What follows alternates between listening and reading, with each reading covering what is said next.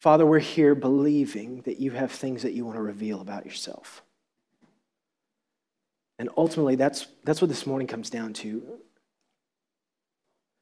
And I guess, God, if we're just being honest, there's no, you don't get bonus points for showing up on Easter because that's not how you are, it's not how you operate. You're here to f- faithfully, lovingly give all of yourself. Nothing we can do to earn it, but you give so freely. And I, I just pray, God, we'd each receive. So, would you um, open your word? Would you make your truth alive to us? I pray that it would set down deep in our hearts. And maybe even just where you're at, you might just ask God, God, would you show me something new? Would you reveal something new to me this morning? Would you show me something about yourself? We want to walk through this, receiving from you. We bless you and we thank you. It's in your name. Amen. Um, how many of you, I'm going to take a straw poll here. So you're going to have to participate by raising your hand, which is always awkward. Jericho's already raising his hand, so that's good. Good job. Good job. Here's the question How many of you have ever um, maybe gone to Home Depot, picked up a bunch of wood uh, or whatever, and you made something from scratch? You got a bunch of lumber and then you built something from scratch. All right, ready? Raise your hand, big high. Okay, so we have some woodworkers ish in here. Okay, how many, how many of you, because some of you are like, I'm not sure if that counts. I just, I'm, I, I put two pickets together and called it a fence. So, um, no. How many of you, how many, or do anybody ever done any pottery in here? Start from scratch. So you, so yeah, raise it high. I want to see all the pottery people. All right, because we're finding out who's artsy and who's not right now that in, in the church. So you've, you've, you've taken a piece of clay and then you made something from scratch. You made something cool, and it maybe got displayed for a while until you decided that it didn't didn't didn't meet the, the standard of you know home decor, right? Um, we've done that. Now, how many of you have ever uh, run either a half marathon or a marathon? Yeah, that's what I. okay, no, right now, no, because we want to see who the crazy people are. Raise your hand. Half marathon or marathon? Yeah, yeah. See, we're pointing. There's people pointing like that's the crazy person with the with the, the excellent running all the time, right? Um, uh, most of us have, at some point in time, uh, started something uh, and then we went all the way to the end. And at the same time, all of us have started something and then we kind of fizzled or didn't finish, right?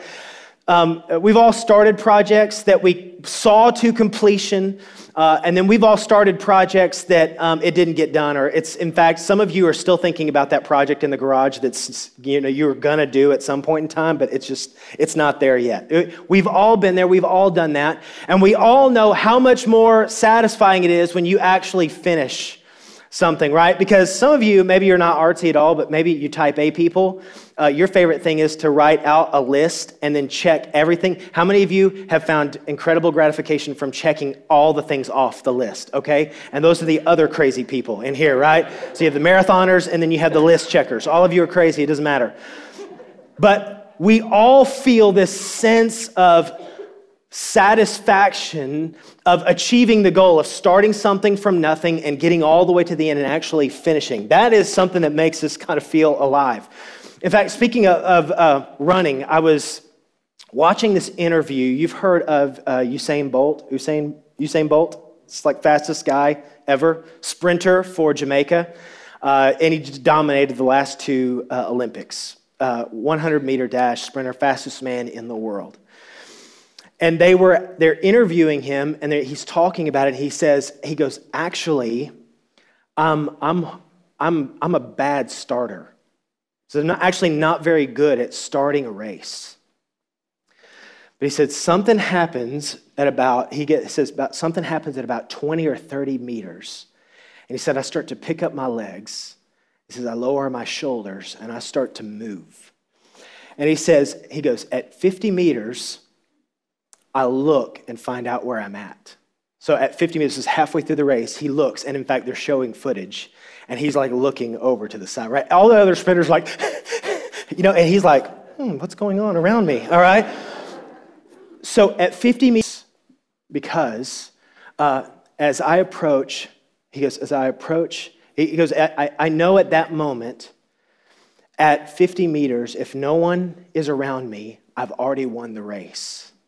Because he says, the last 40 meters, nobody can beat me. Nobody can beat me. And he, here's what he says He goes, At 10 meters out, I look again because uh, I want to see if I can go ahead and let up in the race. Because here's what he says he, says he says, 10 meters is three and a half strides, and you aren't catching me.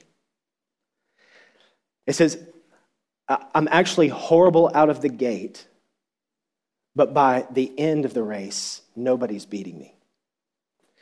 He says, actually, the start is not the important part, it's actually how you finish the race. Uh, that matters. In fact, have you ever heard you ever heard that quote? Right? It's not how you start, it's how you finish.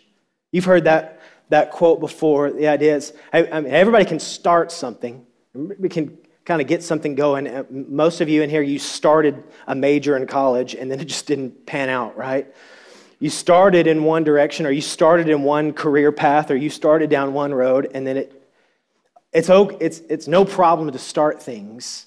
It's an entirely different thing to finish something. Finishing is actually a big deal. In fact, how we finish something matters. How we finish something matters. And if you're with me, uh, uh, you came in, you probably got a, bulletin. On the back of your bulletin is a set of notes if you want to follow along. If you like to do that, feel free. There's a pin, should be uh, there in your pew back. You can follow along with me. How we finish actually matters. Anybody can start anything, but finishing is what matters. The question is why? Why? Because how we finish actually reveals how truly we hungry, how, how truly hungry we are for the goal.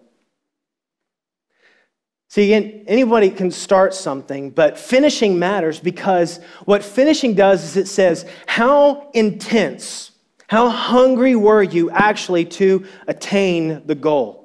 How badly did you really want it? I mean, you can say all day long that it, whatever the project was was important to you.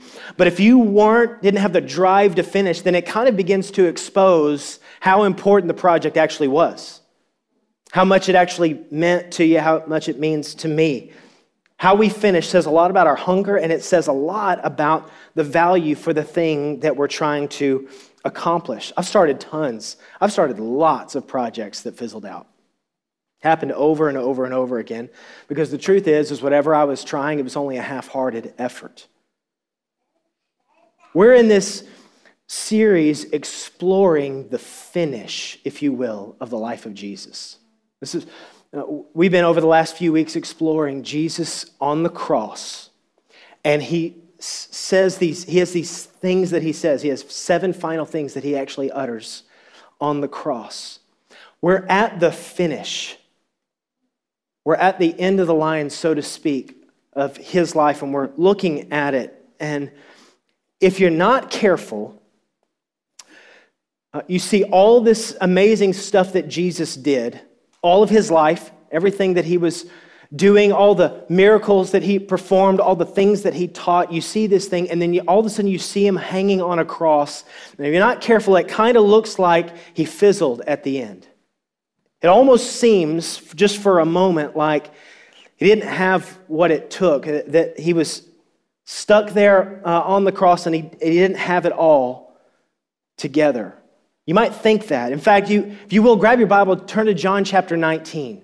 He's going to make a statement that it might even feel like there's a little bit of a fizzle here at the end of his life. John chapter 19. I want you to follow along. If you don't have a Bible, there's one there in your pew back. You can follow along with me if it's helpful for you. John chapter 19, we're going to start in verse 29. Jesus Christ, let me just set this up for you before we read. He's hanging on the cross. Uh, he's endured now hours of uh, being tried unjustly and uh, falsely accused and uh, whipped, beaten, pierced, hung on a cross, nails through his hands and through his feet. And uh, he is hanging there uh, in shame for all the world to look at and make fun of. And here at this moment, verse 29, a jar full of sour wine stood there. And so they put a sponge full of the sour wine on a hyssop branch and they held it to his mouth. When Jesus had received the sour wine, he said, It is finished. And he bowed his head and he gave up his spirit. Now, at, at first glance, it's easy to, to hear or see. When Jesus says, It is finished, you hear him saying, It's done. I'm, I'm done. Uh, I'm, I, it's over. I'm, uh, I'm done. I'm, I'm finished. But that, that's not what he's saying. In fact, there's a word to describe being done. That's not what he says. What he says is he actually, actually, he, he doesn't use three words. He doesn't say, you know, if, if you know, the Bible is written in English for us, but in uh, Judea, there was Hebrew and Aramaic, and this is what he's speaking in, and the New Testament is written in Greek. He didn't actually say three words, he said one word. He says, tetelestai. That's what he says. That word doesn't mean done. What that word means is completed, satisfied, accomplished. See, a guy who, those of you pottery people, an artisan would come together, he would start to put his piece together, he'd begin to make the jar, and when he finished the jar, he'd say, Tetelestai. Completed, accomplished. A worker would go to his boss at the end of a day's work and he'd look his boss in the eye and he'd say, Tetelestai, I did it all. Fully and completely accomplished what you asked me to do.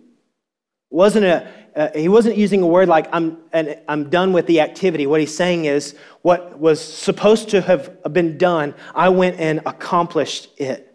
If, if there was a man that was indebted to another man and he had to work off his debt, he had to pay his debts. He'd come, and as at the end of his time working, he'd come, and as, as he paid off his debt, he'd come before the master and he'd say, Tetelestai. Completed it, totally paid, totally and completely paid. It indicated a freedom. I'm, I'm not under, I'm not bound in this anymore. It's completed. In ancient times, if two warriors would come together and they fought each other like gladiators, that whenever the guy beat the other guy, you know what he would stand and say? Tetelestai. Victory. I've accomplished it. I've finished. It was a word of victory. Here's the idea Jesus isn't saying that he's done with anything. When Jesus says tetelestai, what he's here to say is, it's completed. Everything that I was set to do, I satisfy, I built, it's victorious, it's free, it's paid, completed. It's what he did when he's hanging there on the cross saying, I finished this work. It's been totally done. And then what we know is that at that moment, he bowed his head, he gave up his spirit they pulled him down and he was dead. Now, I don't know if you can get your head, it's hard for me to do, to get my head around the idea that the God of the universe died. I, I, genuinely have a hard time wrapping my mind around the implications of just how vast and how gracious, how powerful, how life giving the love of God is for God to die on a cross. And what God said when He came, the Son of God, God Himself, one who put all the universe together, said, It's completed. And He went into the grave. And then on this morning, about 2,000 years ago, he came out alive.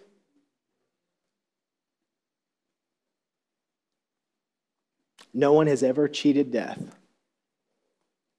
except him. No one. So the question is this What did he complete? Right? What was completed? If he's saying tetelestai, if he's saying not just I'm done, I'm finished. But what he's saying is, is it's completed. It's, it's been taken care of. Then the question is this what's been completed? What is it that's actually been finished? And the answer is this making us alive. That's what he completed, is making us alive. You look at Ephesians chapter 2, verse 5. Look at what it says. Even when we were dead in our trespasses, trespass is a big Bible word to say, in our mess, in our brokenness, in our sin, even when we were dead in our sin. Look at what it says. God made us alive. How together with Christ, by grace, you have been saved. So, what he's saying when he says it's completed, we become uniquely connected with Christ. We go into the grave with him, and when he comes out alive, what he says is, I've made you alive. What he completed, what he finished, what he accomplished, what was done in victory was he made us alive. See, God's actually very serious about life. Very, very serious about it because he's the author of it. God is actually the author. There's nothing that's breathing in this moment, whether it's a tree or you and me or otherwise, that can do what it does apart from God speaking it into account, speaking it into being. He's very serious about life because he's the author of all of it. And the problem is this is that while he's the author of life, he stands in righteousness. And the problem is, is that each one of us are marked badly with brokenness called sin. It's not a super popular word to use in our culture today, but I have to be honest with you about it. There's a reason that Jesus hung on the cross, and it wasn't because he was a really good teacher. And truthfully, it wasn't because he did a bunch of miracles. Jesus hung on the cross because he said, I am God and I own all of life. And I'm coming to take it from the enemy and I'm coming to give it away. That's why he hung on the cross. He hung on the cross not because the Romans were jerks, not because the uh, uh, because the religious authorities of the day didn't like him. He hung on a cross because you and I were radically stained with sin and we could not reach him.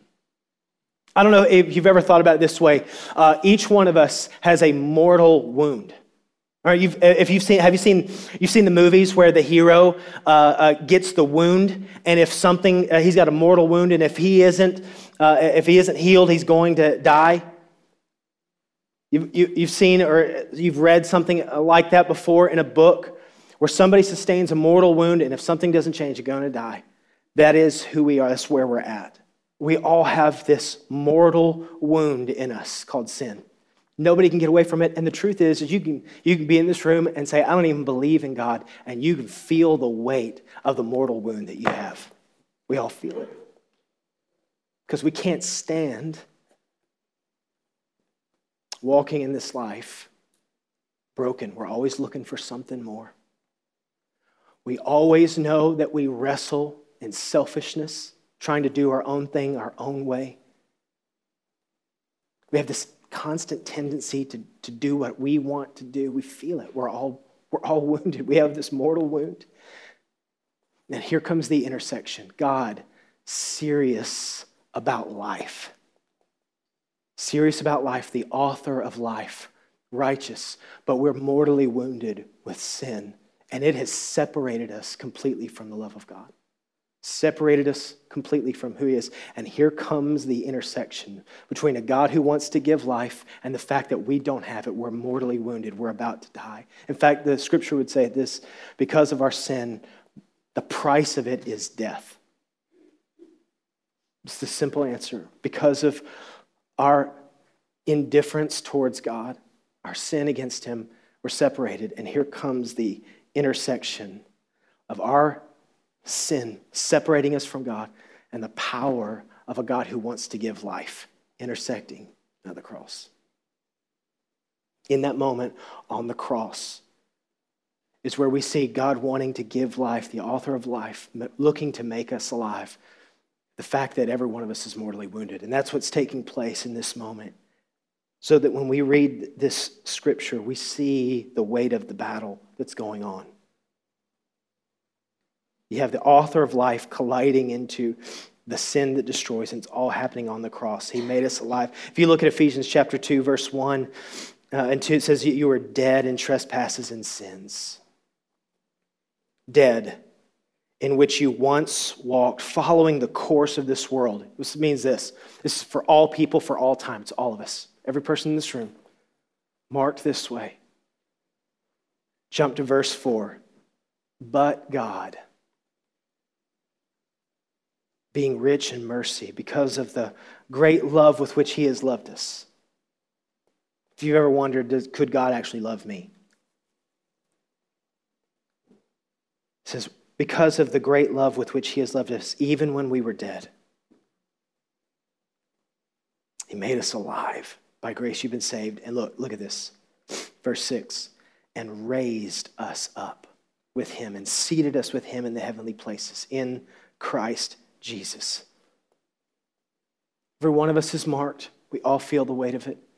And here this morning, we have the opportunity to think and remember and celebrate the fact that God said, I don't like the fact that you're mortally wounded. I'm willing to do something about it. I'm willing. I so loved that while you were dead, I came to make you alive, to give you life to give you hope, to change your destiny, to change everything, to change your eternity. So rich in mercy, so loving, overcoming the mortal wound that we had. He made us alive. And then here's the beautiful thing Jesus came out of the grave and he took us with him. Love that scripture. John 10, 10, John 10, verse 10 says it this way there's a thief who comes only to steal and kill and destroy. There is an enemy who wants you to think you're not mortally wounded, essentially. That's how, that's how he does it in, in our culture. Is you're okay, you're not that bad. Right? Maybe if you're, if you're sitting in this room and you hear me saying you're mortally wounded and you're going, I don't think I'm that bad. All right? Can I promise you that's the whisper of the enemy? And he's looking to steal, kill, and destroy. And if he can steal the truth away of believing that we're all mortally wounded, if he can make you think that I'm okay and I, make a decent salary and we're all right. My kid gets B's in school and, you know, made the varsity team and I have my awesome pottery projects or whatever it is that you got, you know, I'm good. Church, I, please hear this. You're not good. I'm not good. But for God. And He, He doesn't make us good, He makes us like Him. Raised up, raises us up with Him, seated with Him in heavenly places.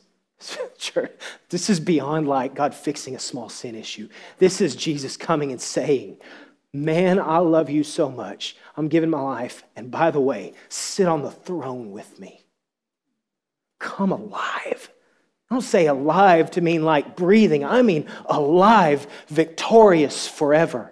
Not just in an age to come, but now, here and now. You and I can have it and taste it. And that's what he's saying. There's a thief that comes to steal, kill, and destroy, but I came that they may have, what does it say, church? Life. Y'all are bad readers. What does it say? Life. I came that they may have life and have it abundantly, meaning this, not just someday, but right here and right now. I'm the good shepherd, and guess what? A good shepherd does. He lays down his life for his sheep. Why did the shepherd come? What Jesus, let me tell you, Jesus did not come to be a good teacher wasn't interested in being a good teacher or revolutionary, being kind with just some neat words, or making a few people that were sick well. Those are neat, those are all great things. That wasn't the end game. The end game was giving life. Real, abundant. I came that they may have life and have it abundantly. Come alive. Function in it It's not a church concept. This is the God of the universe who created you. Your lungs bring in air because he tells them to. He says, I want you to have a life. Every day, he laid his life down. Sin's final result was death. Jesus' final result was life, making us alive. And so the question is this If Jesus completed in making us alive, then how do we begin to live in it? Because that's really the question. Right? Preacher can say, man, you can have all of life right here, but the question is, how do we begin to live in it? How do we walk in it? How do we begin to function in what Jesus completed on the cross through the grave and victoriously alive? How do we live in it? That's the question. The answer is first, God is here ready to give you a new start. He's ready to give, He gives a new start. You ever had, um, you ever, when you were playing when you were kids?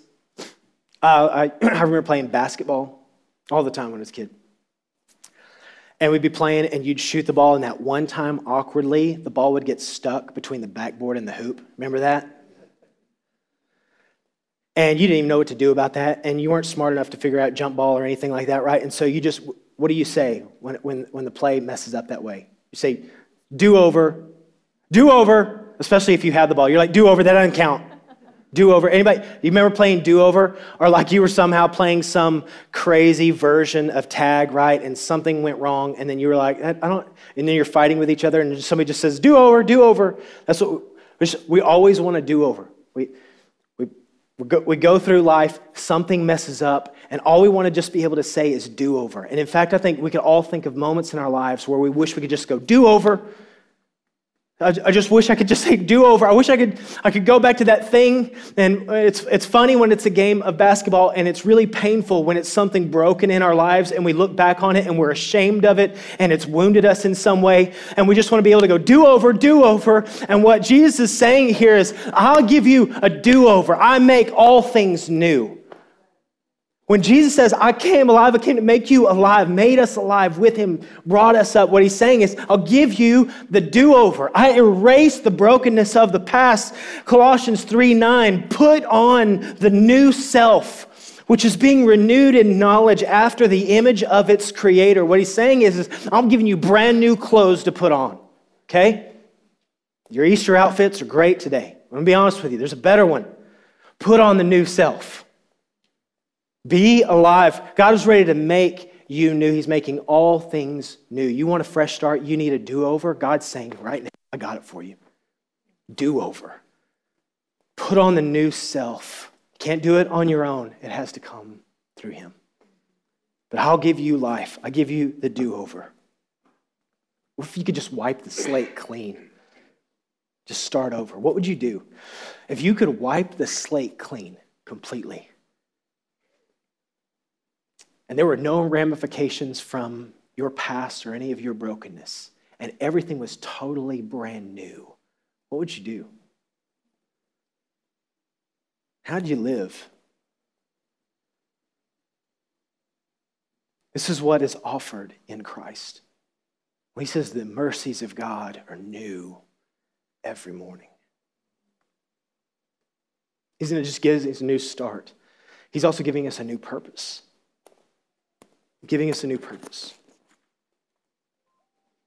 New reality, new hopes, new dreams, new promises, new life. It is finished means a new view of the world around you. You see things differently. That all of a sudden you begin to see your life in a completely different trajectory. Because, let's be honest, showing up to work each and every day, just trying to get through so you can make it to the weekend is not the life you were meant to live. There's a new purpose that God has for you. Making us alive means we see everything through a completely different lens. Our job is different. Our marriage is different. Our children, we see raising our children differently. All of it shifts and changes. We have new purpose because It's no longer about us. We have a new purpose. What I mean by that is this for those that are willing to say yes to what Jesus Christ did on the cross, in the grave, and coming out alive, if you're willing to pull that in and say, I need that and I want to make the exchange, for anyone that's willing to do that, here's what he does He guarantees the ending. Your, your ending is guaranteed. You can go through a whole bunch of ups and a whole bunch of downs. You can go through the rockiest terrain in this life. You can go through some of the darkest holes in this life that you can walk through. But here's what you get as a guarantee the end is saved. The end is life. The end is wholeness. The end is perfection. The end is guaranteed. If you're in Christ, the end's guaranteed. That's what you get in Him. Totally guaranteed. Uh, me put it this way uh, you guys, you guys seen the new Marvel, a bunch of the Marvel movies that have come out? Spider Man, uh, Thor, Hulk, all these people. They're great, right? You like the, I'm going to tell you, everybody likes the new Marvel movies that have come out. You don't know why they like them? Because those heroes are a hot mess. That literally, they, they have a whole movie dedicated to them fighting each other.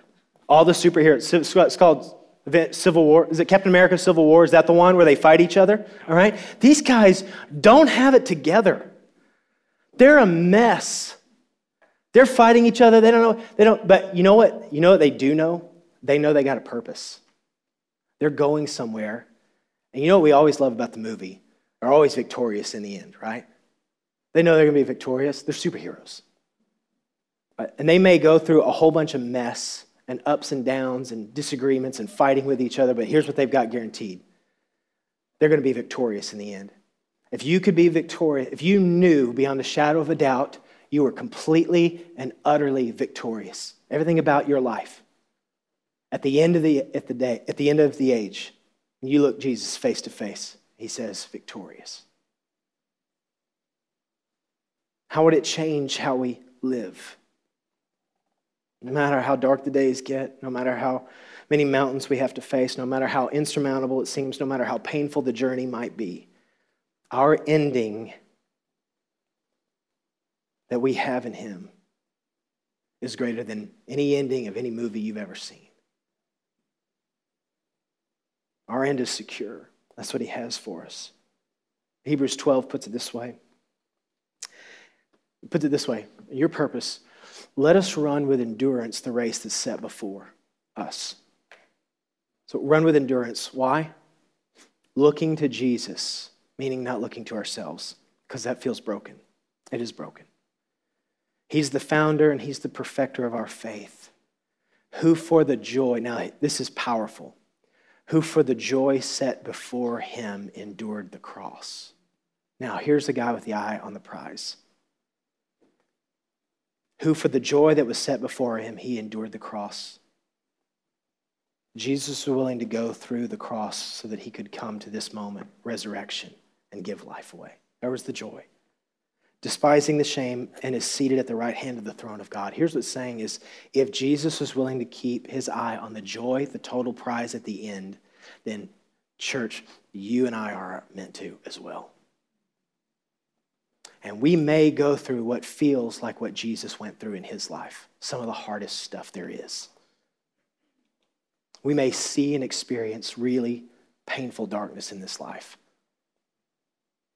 But let me promise you, it is life giving to remember it's secure. He's got you, and He's going to take you to the end. He's going to take us to the end because Every day, He's giving us new fuel. I like that word. He wants to give you and I new fuel for living each and every day. John chapter 7. On the last day of the feast, the great day, this is verse 37. Jesus stood up and cried out, If anyone thirsts, let him come to me and drink. Whoever believes in me, as the scripture has said, out of his heart will flow rivers of living water. Here's what he's saying is you can try to do this life on your own, on your own steam, and your own ability, with your own stuff, on your own talent, as if any of those things, by the way, are our own. They're all given, they're all gifts, but we can try to live that way. And what he's saying is listen, I've got new fuel for you where you come to me every day and I give you life. I give you hope. I redirect your mind when you feel like you're failing or you're falling short. I, re, I reorient your mind.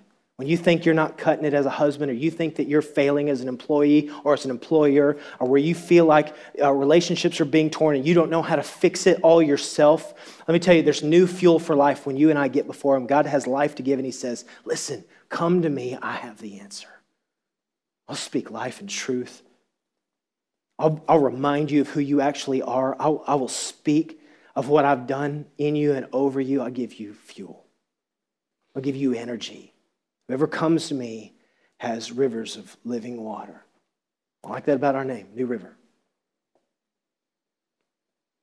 There's rivers of living water that every one of us has to tap into, live day in and day out. It's what He wants to offer to us. When you think, I can't go on, God has more. When you think, I can't forgive, God has more. You think, I don't have what it takes, God has more. God has an endless source of whatever it is that you need. I look each and every one of you in the eye. Whatever it is that you need, God has more. He has more. He's made it available. And this is what it means for Jesus to make us alive. And here's the question this is what we finish with Are you willing to grab onto it? Are you willing to reach out and say, Not me, but you? Not my life, but yours. Not my way, but your way. Are you willing to make that exchange? Because that's the thing that's offered. It's not just Christ out of the tomb, we come up with him. That's the call. We come with him. The only way that we do that is not by living a perfect life, but by asking him to give us his perfect life, to make us alive. Are you willing to make that fresh exchange? Will you pray with me?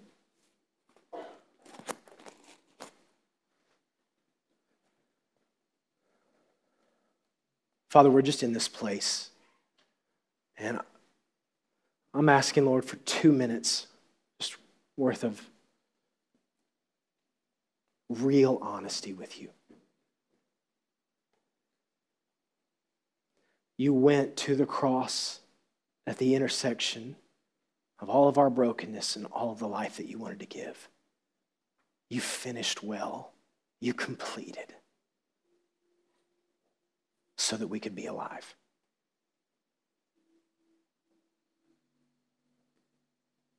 That idea of being alive is not just a concept, it's something we can actually taste. It's something we can actually live in. It's something actually we can have and walk in. It's real, it's living. Every day, we want life.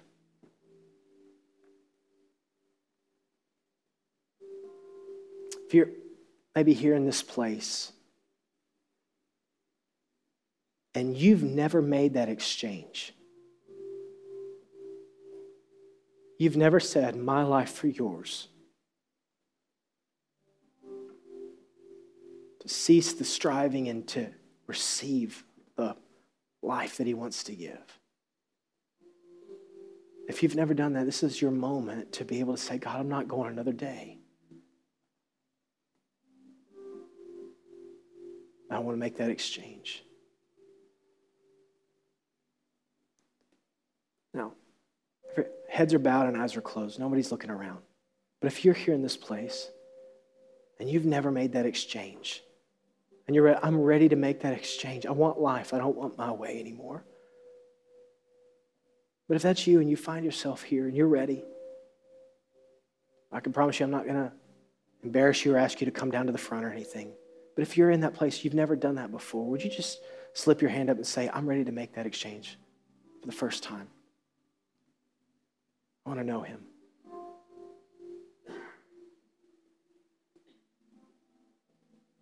Thank you. You might find yourself here also, and you, you've trusted in Jesus, but you know that your life isn't lined up with Him.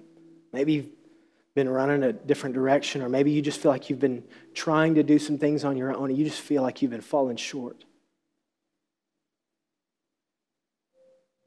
and you're ready to accept again fresh life, new life, new hope, a new understanding of your purpose, just being able to walk with Him, you're saying, I'm, I'm ready to make that fresh exchange again. I don't want sin and brokenness to rule over me, but I'm ready to come up, to have, to be seated with you. If that's you in this place, would you just raise your hand and say, That's me, I'm ready. I'm ready to make that exchange again. Yeah. Thank you. Father, I thank you that you have an endless source of life that you want to give. I thank you that you're moving in our hearts and faithfully working on our behalf and showing us your truth. Pray, God, that you begin to shift something in us more today than even yesterday, where we follow you and we trust you. We give our lives to you. We receive your life. Thank you, God, for these moments where we can remember all that you've done and all that you have to give. We bless you and we honor you. And we thank you for this time. We celebrate your resurrection power given to us. It's in your name we pray. Amen. Amen.